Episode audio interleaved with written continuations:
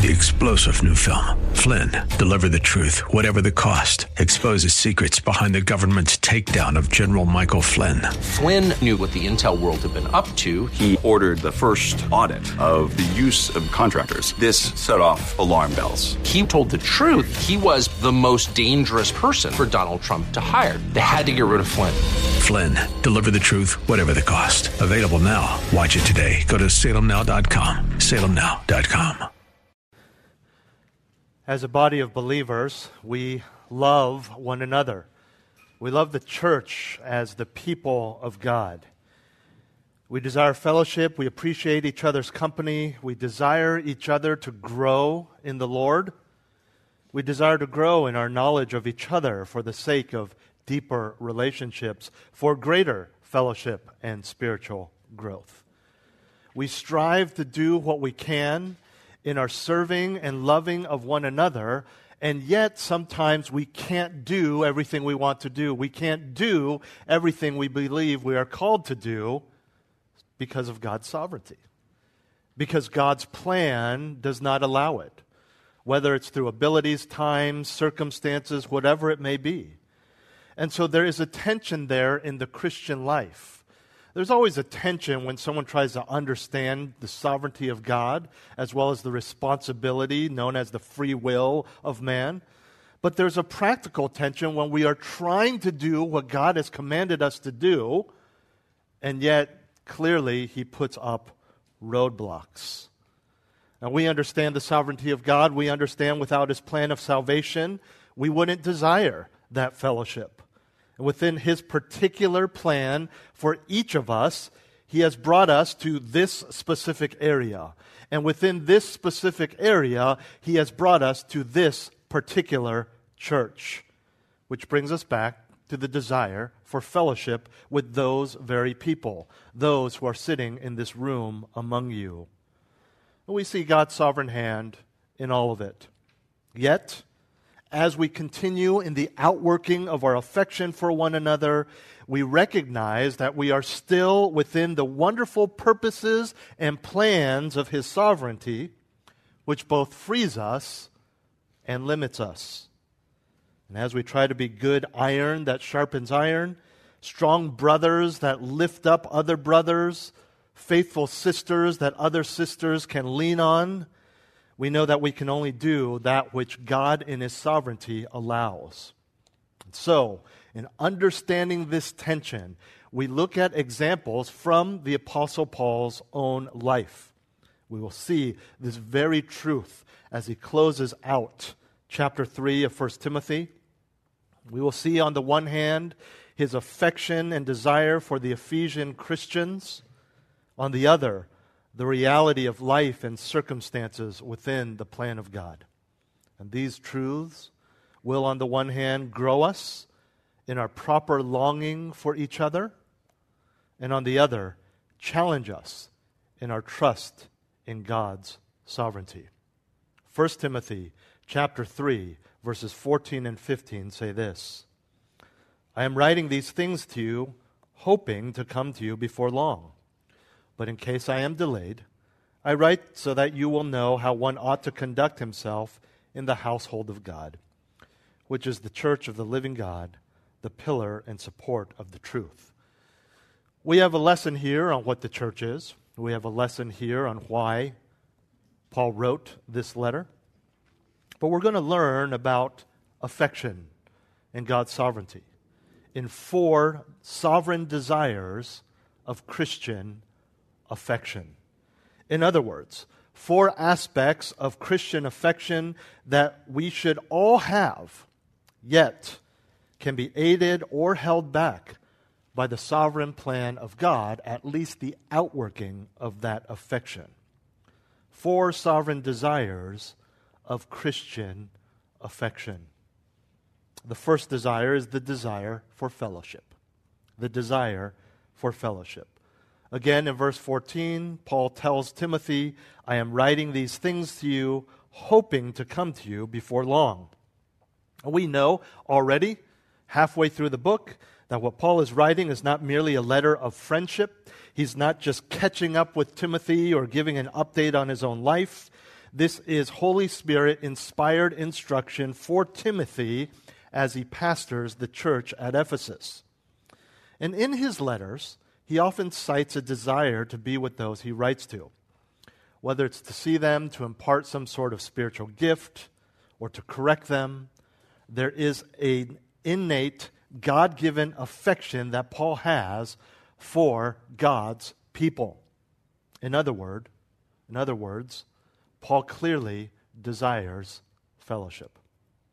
And since we only read his words, we don't have a video or even photographs of his actions, it can seem that he's all talk because we only read about his desire to be with them. But the book of Acts and church history fill in the blanks, and we know that he often, at the risk of life and limb, travels to be with these churches. Now, here he says that he hopes to see Timothy and the members of the church before long. It means soon, although a more accurate translation would be sooner than seems possible. Looking at the circumstances, it doesn't look like I'm going to be there soon, but I hope to be there sooner than circumstances and my schedule would indicate. He hopes to be there soon because he values the fellowship. In fact, he hopes to be there sooner than present circumstances, again, would seem to indicate is possible. But he knows that that may not happen. So he is writing this letter due to the uncertainty of the future. And the, these things that he refers to would cover everything that he has written that we have seen so far and also that we will see in the entirety of the letter. And we're not even halfway through the epistle, and we already know that what he has written is essential for the church. This is especially true when we recognize that this was not for Timothy's eyes only, but for the wider audience of the Christian church.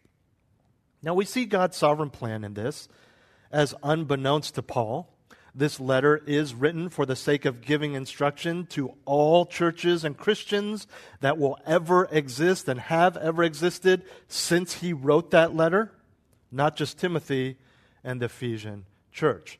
Paul didn't know this, and yet we see God's sovereign plan in this, even as he was writing those letters.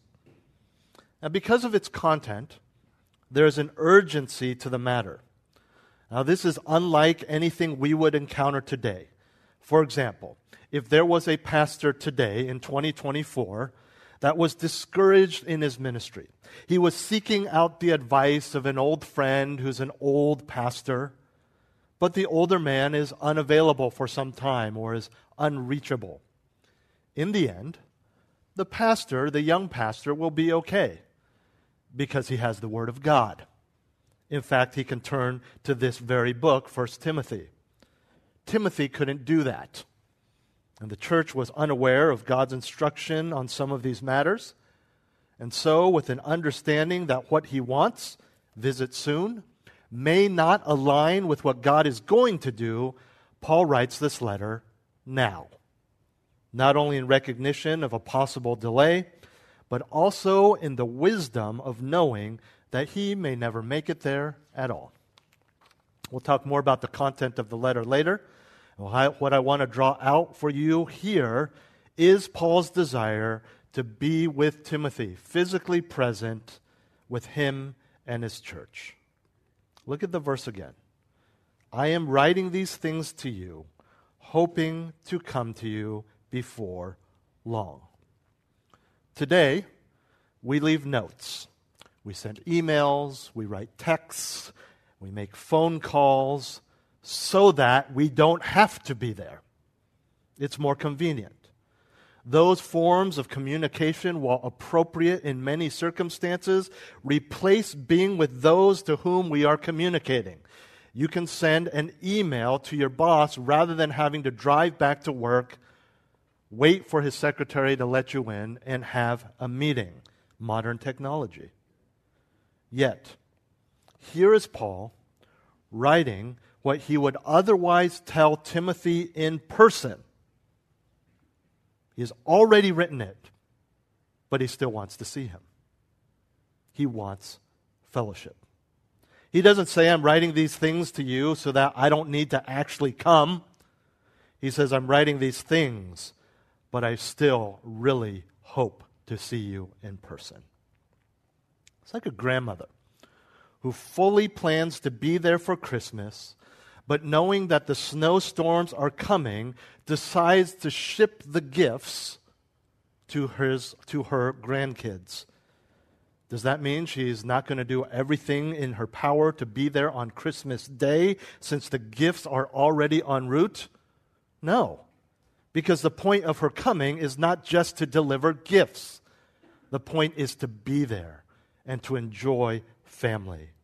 And then this is the exact point of coming for the grandmother, and is the same as Paul's to be with family. It's not just about delivering a message, it's not just about instructing, it's about being with people. My friends, my family, do you long to be with your spiritual family? Is this just a thing you do? Is this just a chore? Or do you think about them all the time? Do you just pray because you said you would? Do you just pray because you feel like you're obligated to? or because you love them. You long to be with them. And you can't be by their bedside. You can't be in the hospital and pray with them in person. And so you pray at home, but hope to come before long. Do you long to be with God's people? Or do you just come, listen, check off the box, go, everyone saw me, reputation's intact, and then off you go, doing your own thing. Off you go, appreciating the, the company of unbelievers more than your own family. Maybe you feel obligated to hear the sermon. And so you live stream. Maybe you listen later. You come if you can. Maybe you have an obligation to bring the coffee or the sound equipment. So you drop it off and then just want to leave. Maybe there's information that needs to be passed along. So you send a text or an email or upload something to the cloud, and then you don't interact with the believers that you are sending that information to. Or do you see the church as family and long to be in their presence? Still listening to the sermon, dropping off the coffee and emailing the document, while still desiring to come to them soon. The task may be complete, but true affection and desire for fellowship can never be satisfied this side of heaven. If you truly love God's people, no amount of time, no depth of conversation, no volume of singing can fully satisfy because you long. It is imperfect. It ends, at least here on earth. Do you want to be with God's people all the time? Do you desire for fellowship? A second sovereign desire for Christian or of Christian affection is the desire for flexibility. We're going to break up verse 15 into three different points. And our first point in verse 15, the desire for flexibility comes from this phrase, but in case I am delayed. I've already mentioned that Paul's understanding of the reality of God's sovereignty plays out, he knows, in personal circumstances, but let's take a deeper look. This was not a time of modern transportation, so going from where he is to where Timothy is would take a long time. But that's not the only issue involved in potential delays. Paul is, as we know, an apostle of Jesus Christ. Timothy is not his only disciple. The church at Ephesus is not the only church he ministers to. He has other ministries, other churches, other letters that need his attention. What's more, he is still a human being that has essential needs to carry on whatever he is doing, and that can cause delay as well whether it's making and selling enough tents to fund his journey or simply falling ill and being unable to travel.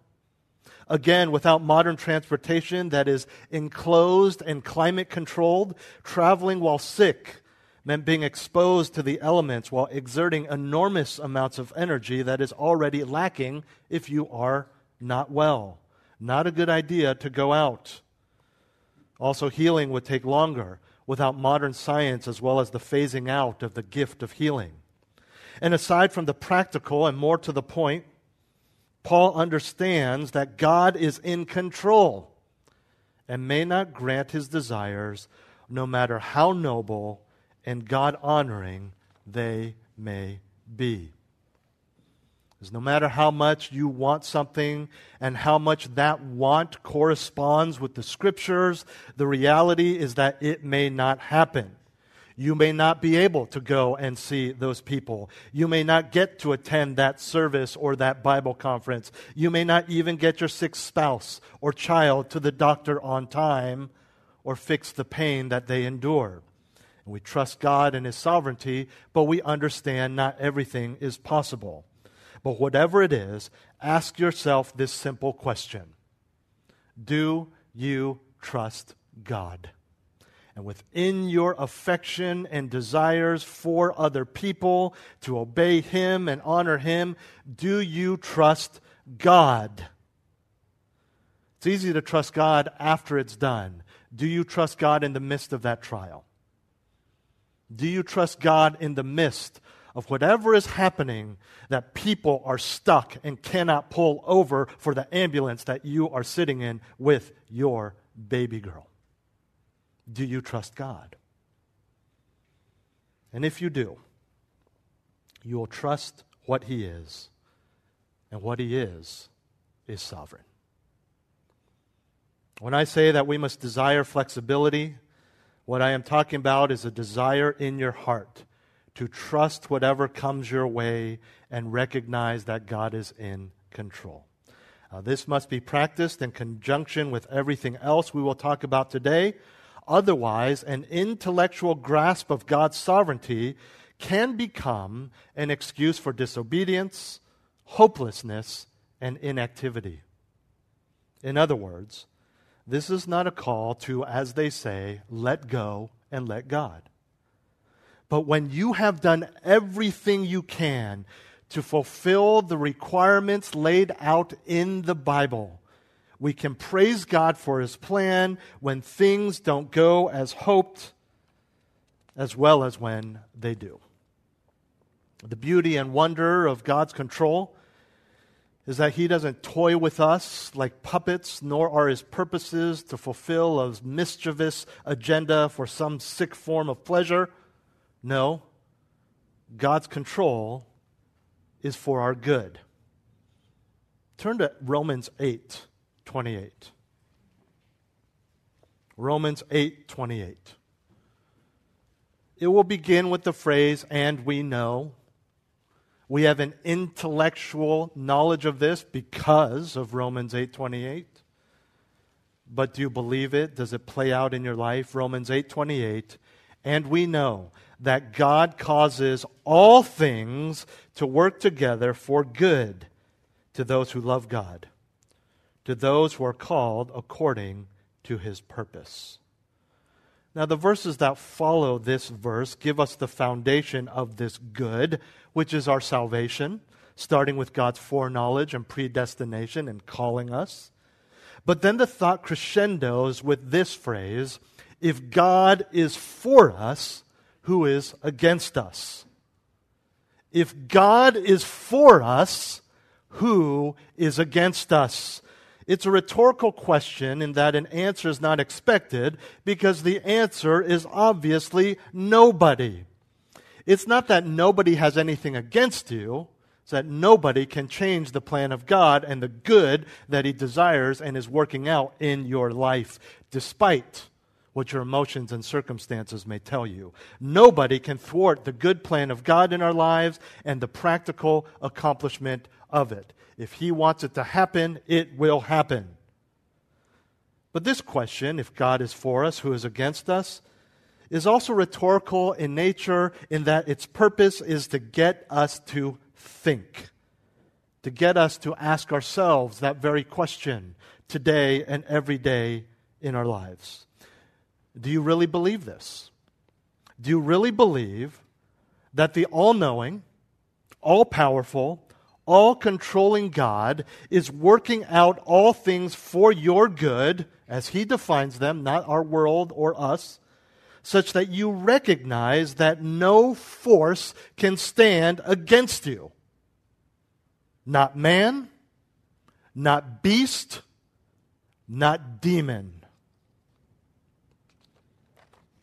This past week, one of the ladies that works on our church's accounting encountered a devastating situation that many of you can relate to. Every single week in 2023, she worked on a spreadsheet for our church's finances. And this past week, she couldn't find it, it was gone. Even her relative, who works professionally in IT, could not recover it. She texted me that she was so upset that she was physically shaking. A year's worth of work gone in a second. It wasn't just her work, she didn't want to let our church down. And then two other ladies that help in separate areas of our church's finances called her, helped her find all the same information that was lost, but recorded in our church software her response was, and I quote, God is great. He made me lose the sheet to show me the easier way to do the finance report. Do you believe that God causes all things to work together for your good? Two weeks ago, my immunocompromised son caught what many of you have caught that's going around. But as it has been his whole life, when he catches something that is mild and lasts a couple days for everyone else, for him it is intense and prolonged. By Friday of that week, he was coughing uncontrollably anytime he exerted his muscles, when he did something extra physical, like walking up the stairs, getting out of bed. That night, Friday night, he went to the doctor who diagnosed a viral infection in his lungs that the doctor feared could turn into pneumonia. He gave my son some medicine in the office and then prescribed a steroid inhaler. By that evening, the prescription that he needed right away had not been filled. The app said, still in process. Come Saturday morning, my son had an uncontrollable coughing spell every time he moved. He was worse. The pharmacy app still said the, pro- the prescription was in process of being fulfilled. Nobody was picking up the phone, so I grabbed my oldest son, headed over there, stood in line, and the pharmacist told us that they realized on the day before, on Friday, that the medicine was not covered by insurance, so they had sent a message to the doctor for a different medicine. And even if it wasn't approved, they didn't have the dosage in stock until Monday. Why didn't they tell us on Friday that it couldn't be filled? So we would have time to ask the doctor to change it or to send it to another pharmacy before they closed for the weekend. Why didn't they tell us that? They should have called us. The pharmacist should have known. If this is what the doctor prescribes, he needs it now. We couldn't wait till Monday. By Monday, he could have been in the hospital with pneumonia after getting in line and standing in Safeway for 45 minutes, getting in line over and over again and bugging the overworked pharmacist in his understaffed pharmacy to the point that every time I was second in line, he started grabbing my son's information because he had memorized it by this time. My wife called the on call nurse who had a direct line to the doc- on call doctor. Between her and the doctor, they were able to change the prescription to the higher dose that the pharmacist had in stock just 30 minutes before all Safeway pharmacies closed, four hours after all CVS, Rite Aid, and Walgreens pharmacies had already closed. But something interesting came out of my wife's conversation with the on call nurse. The nurse, of course, asked, How is he doing? Much worse, my wife said. To which the nurse replied, The medicine the doctor gave him in the office yesterday should have made a radical difference. Get him to urgent care right now. And the urgent care doctor picked up on something our pediatrician missed. My son had a sinus infection, antibiotics were prescribed, and he was back at school on Monday. Here's the thing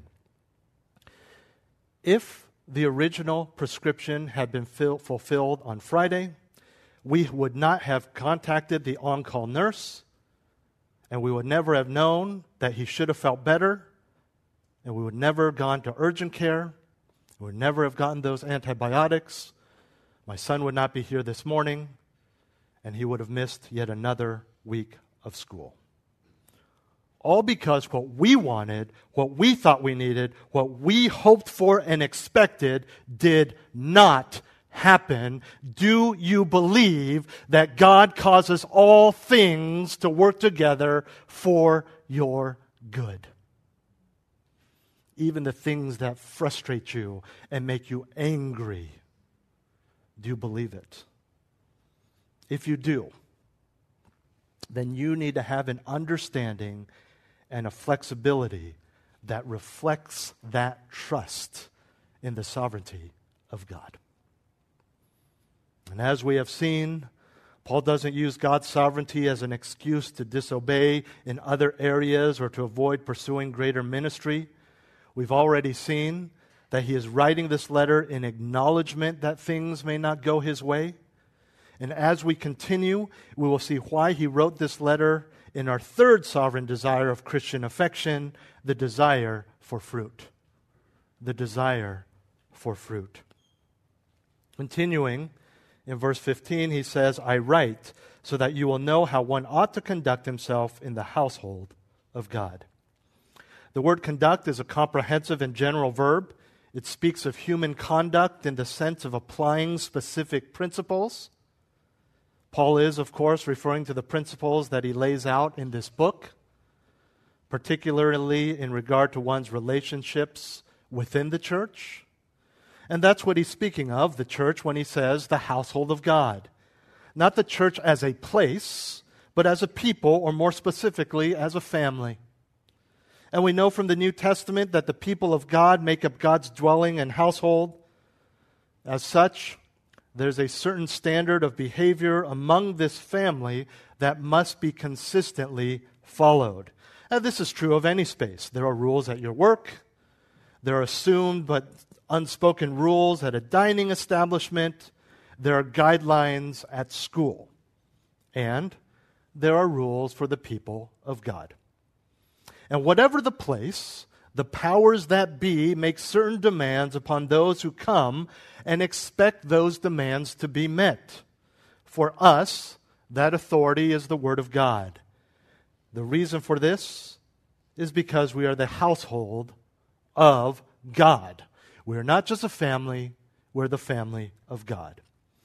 The rules for Google are in the Googler's Employee Handbook. The guidelines for the NBA are in the NBA Official Rulebook.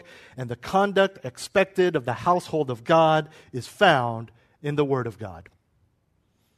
And speaking of the Word of God, it is literally a written word that the Holy Spirit wrote using men, which is why Paul was moved to write these things down. For him, look again at why he wrote these so that believers would know how they ought to conduct themselves. By the way,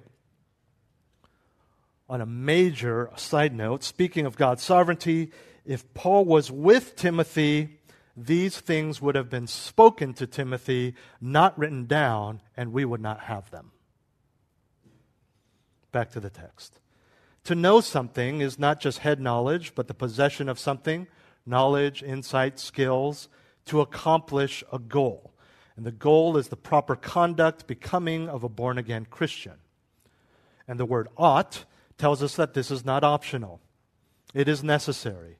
But the necessity of this conduct is not limited to the walls of this building or certain aspects of your life. Much like the employee handbook or sport rule book, the Word of God is only applicable when in the sphere that the rules were made for. While at work for the employee, while playing sports for the athlete, and for the Christian, the rule book has no limitations. Not physical, not circumstantial, not emotional, not geographical. It is not a superficial conformity to the rules while at a certain place. It is a lifestyle emanating from a heart attitude, the right heart attitude, at all times. You can't go on vacation and just because no Christian you know is there, yell and swear at every waitress at the restaurant, steal and treat people rudely, not share the gospel, yell at your kids, whatever it may be. This is all the time everywhere. And to reiterate, the reason this is mandatory at all times is because we are the house of the living God. Listen to Ephesians 2:19. You are no longer strangers and aliens, but you are fellow citizens with the saints and are of God's household. Hebrews 3:6. Christ was a faith Christ was faithful rather as a son over his house whose house we are, if we hold fast our confidence and the boast of our hope firm until the end. It's Hebrews 3 6. As the household of God, we must obey. But back to our outline. Paul desires fruit or obedience among believers because he first and foremost seeks God's glory. He doesn't just stop with the desire for the conformity of people who call themselves Christians. He desires God's glory, not just in this life, not just in his life, rather, but as far as is possible in affecting that same mindset and behavior in others. So, again, we need to ask ourselves some questions. What is your desire as a member of the household of God? To what lengths are you willing to go to help others mature in Christ? Is it just a convenience when you're here on a Sunday morning or at small group or you happen to see someone? Or are you so desirous of fruit in other people that you will go to great lengths to help others grow? What is it that keeps you from challenging others. For some, it may be laziness.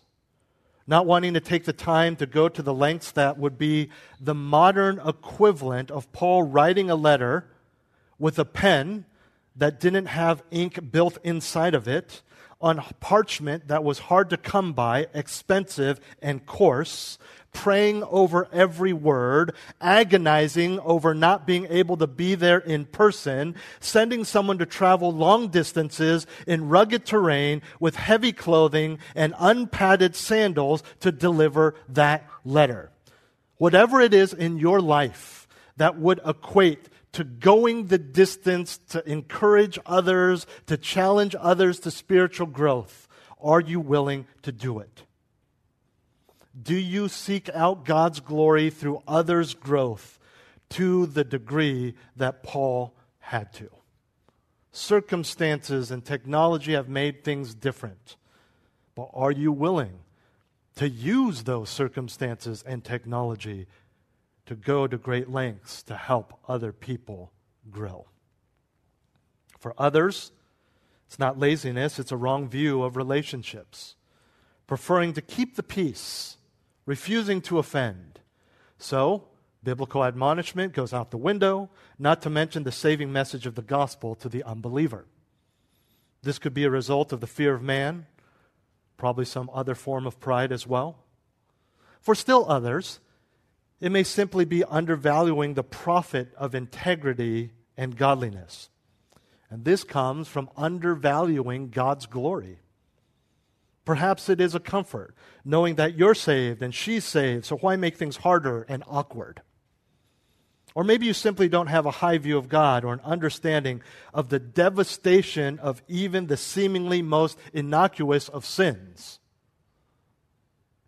Or maybe in that friendship that you so value, you simply don't know why or understand why God gave you that friend in the first place. It's not just to have fun, it's not just to hang out. It's so that you both can make each other more like Christ. Hebrews 10:24 tells us to stimulate one another to love and good deeds. Colossians 1:28 we proclaim him admonishing every man and teaching every man with all wisdom so that we may present every man complete in Christ. This is not just the mission of the church as a whole, that's a mission of every believer in every Christian relationship. You are not going to help that Christian brother or sister in Christ head towards completion, which means perfection in the Greek, in Christ by just hanging out. And you're definitely not going to help it by having them over, shh, quiet, just us four, don't tell anyone, and doing things that dance in gray areas rather than saying, you know what, I know this is an unbiblical, but for God's glory, let's not do it. And of course, there's Proverbs 27 17. Iron sharpens iron, so one man sharpens another. We must desire fruit, not only in our own lives, but the lives of others. And fittingly, it is fruit in our own lives that will accomplish this goal as we obey through biblical fellowship. So we're looking at desires, sovereign desires of Christian affection We've seen the desire for fellowship, flexibility, and fruit. Finally, the desire for faithfulness. The desire for faithfulness. Look at the end of verse 15, which is the church of the living God, the pillar and support of the truth. This is similar to the last point, but Paul here explains that who we are as the household of God is the church, and the church upholds the truth. We're reminded that we are a people of a living God, not just the household of God, but the church of the living God. This would resonate with Timothy and the Ephesians as they were living in a sea of pagan statues and dead idols. And what this phrase, living God, reminds us of is that we are not serving one of those. But we are also a people of God who were created, saved, and placed into this family of this God. He did it because he's alive.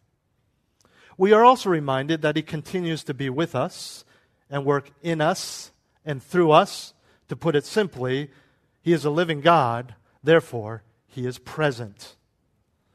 And as we continue, remember that Paul is referring to all of us as Christians and not some entity, not some ministry, he says that it is we who are the pillar and support of the truth.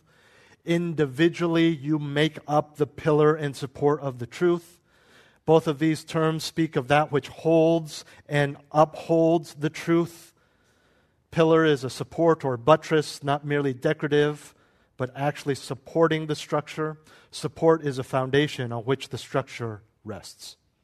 And what we collectively support and hold up is the truth. Not in the sense that if we fail, God's word will prove to be false, but in the sense that on this earth, in this life, it is the church that is tasked with the role of upholding the truth. I mean, that's pretty obvious, right? Who else is going to do it? Not some professor that sees the Bible as good literature, not the unbelieving world, and surely not the Christian cults that say the Bible plus something else. It is us, the Christians. Not merely through studying the Bible, not only by sharing the truth, but as we saw in the last point, by knowing it and living it. This is not a call to debate theology, it is a call to living out the truth. Because if you don't live it, anything you say in your debate holds no ground because what you are trying to defend demands that you live it out. So it does no good just to know it and debate it, protect it in that sense. We must live it. And by using the general term truth, Paul is referring to all of it. Even the parts you don't like, even the parts you disagree with. This is all aspects of divine revelation. It is our responsibility to uphold it without doubting, without wavering, without questioning, not giving in to society, not yielding to your emotions, not giving in to your hunger for comfort. We must all read it, study it, memorize it, proclaim it, and live it. We're all very aware that the biggest hindrance to the integrity of the truth these days in this world is not the world, but actually those who claim Christianity without all of us humbly accepting the whole counsel of God and living it out in its entirety, we are not being the pillar and support. You can't be a pillar and a support if you take a sledgehammer to this chunk because you don't like it. And we see this. Many of you come from churches like that. Well, you know, they uphold the gospel. It doesn't say the gospel, it says the truth. All of it. Every aspect of it from the roles of women's to men to the ending of sign gifts. All of it. We must uphold all of it. And when we don't, it doesn't work. Because we are all the household of God, and we must all do our part. It's like one of those trust exercises that your boss made you do. You all need to put your arms out Otherwise, the, go- the guy toppling off of that table into your arms is going to hurt something. And sure, you may still hold it up if one of you goes and takes a phone call, but the rest of us are straining and hurting and exhausted. We must all uphold the truth. All it takes is just one wrong note from just one single instrument in an orchestra of 120 to make the whole thing sound off. And that's all the audience will remember. You cannot just rely on me. You cannot just rely on Grace Church of the Bay Area as a ministry or entity. It is not enough to nod your head when you stream your favorite pastor or apologist. It does nobody no good if you collect and even read solid Christian books on Christian living if you aren't actually believing and doing the living. Do you find your joy, fulfillment, and confidence in being a bulwark of the truth of God? We're not talking about, or we are talking about Christian affection. And you have to love God's truth, to love God's people. And you have to uphold God's truth, to uphold God's people. Are you a faithful pillar and support of the truth? All of it. I understand there are people who wrestle with certain aspects of it. It doesn't feel right. Maybe uh, there are things that you were taught growing up, and though you recognize that you were taught improperly, that the church was wrong, uh, it was in error or liberal or whatever it is, there's still that lingering habits and thinkings, those red flags that pop up that shouldn't be red flags simply because something I said sounds like something that past pastor said and you get confused. You need to pray about that.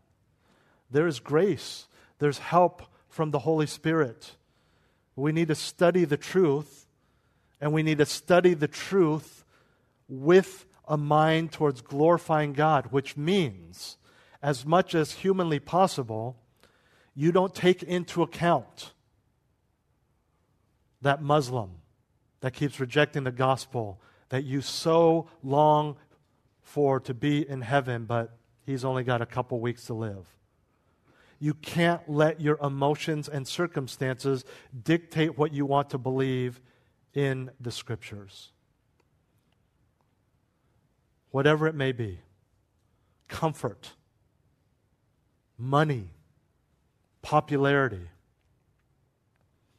I know so many people who once claimed that they were believers. They were technically deacons at Grace Community Church in LA because they were small group leaders in our ministry at UCLA, now not walking with the Lord. And I've shared this with you before, but it's been some time. None of them, none of them just say, you know what, I've been studying the Bible and it just doesn't seem true.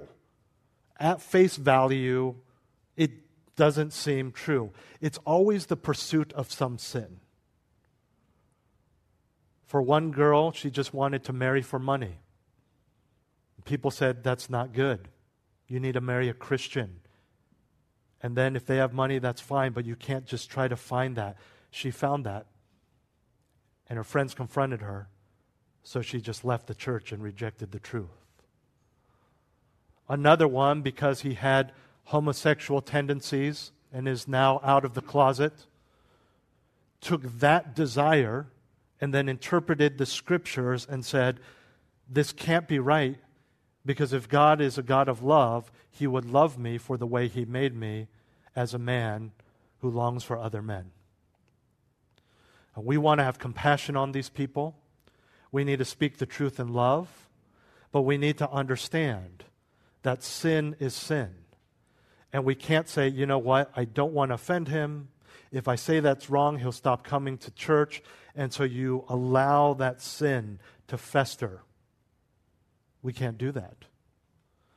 I'm not saying be a jerk about it, but we need to speak the truth firmly. And you know what? One of the greatest things about the fear of man, right? That, that's, I believe, the greatest hindrance to evangelism and we don't often say it, but it's probably the greatest hindrance to speaking the truth to other believers, is that we're scared. We're scared that they're not going to like us. We're scared they're going to reject us. It's going to hurt our feelings if they say no. We're scared that they're going to fire us, not come back, find another church, not want to talk to us again, not invite us to the family Thanksgiving dinner anymore. But you know what the greatest thing is? Is if you can remove all of your feelings and personal thoughts and your biases and just speak the truth, it's not you. God's a big boy, He can take the heat. Just repeat what He says. And if they don't like it, you say, you know what? I love you. That's why I'm not telling you how I feel. Because if I told you how I'd feel, it'd be really bad, and we'd probably both have bloody noses right now. I'm just telling you what God says. And if you don't like it, I'm here to help you, but take it up with Him. He's the one who's in control, He's the one who created heaven and hell. He'll take it. Give the truth. And we've all found ourselves in situations where we're just starting to say stuff that isn't from the scriptures. And then you have no default now because now it's all you and you're just stuck. You're stuck in that debate, you're stuck in that argument, and you can't just say, Well, God says, because you know God didn't say it was you. You got mad, you got frustrated. And that, that happens. That's okay. We love God, we want Him to be glorified, but stick with God's truth. Because it's one of those things that we see all over the scriptures. Even if you don't act like it, you have the title on your desk over your door, whatever it is, written on your heart, you have the title Pillar and Support of the Truth. Now, whether you want to act like it or not is up to you. Right? We are called Christian. We are called redeemed. We are called those who love others. We may not act like it, but that is the title God gives us and seeds us as. Right? Hey man, this guy's blowing it in the in the games right? But ESPN said he's the number one quarterback this year. He sure isn't acting like it. That's still his title. And so they say he better start acting like it. But the beauty of it is in those polls, in those rankings, if he doesn't start acting like it, he's going to lose that ranking. You never will. And so again, we default to God's sovereign grace. And we look at him and we say, Wonder of wonders. I'm not going to do this to hold my ranking. I'm going to do this because I already have it. And I know the cost that was paid so that I could have it. And as we look at everything we've seen this morning, it really comes down to two things. Do you truly love people? And secondly, do you trust in God's sovereign plan? I'm writing these things to you, hoping to come to you before long. But in case I am delayed, I write so that you will know how one ought to conduct himself in the household of God, which is the church of the living God, the pillar and support of the truth. Let's pray. Heavenly Father, thank you so much for this incredible and wonderful privilege to give people who are unworthy and sinful and can't do it on our own power. But you called us, you redeemed us, you strengthen us to do this. Whatever it may be, Lord, whether it's using your sovereignty as an excuse to not do what we are called to do, whether it's just a lack of love and desire to be with other people, whether we see Christians as hard and ministry and unbelievers are more fun and we can relax. Whatever it is, Lord, give us this intense affection like you gave the Apostle Paul, that we would do whatever it takes to encourage, challenge, love, and be with God's people. And when we are with them, May our time be fruitful, not just fun, not just shooting the breeze or complaining about things, but may we have a biblical stance to encourage and challenge one another. And wherever it is with those people or people in the world, may we know and love your truth and love it so much that we want to know it more and live it so that we uphold it for your glory. In Jesus' name. amen. Three star general Michael J. Flynn, head of the Pentagon Intelligence Agency, knew all the government's dirty secrets. He was one of the most respected generals in the military. Flynn knew what the intel world had been up to, he understood its funding. He ordered the first audit of the use of contractors. This set off alarm bells.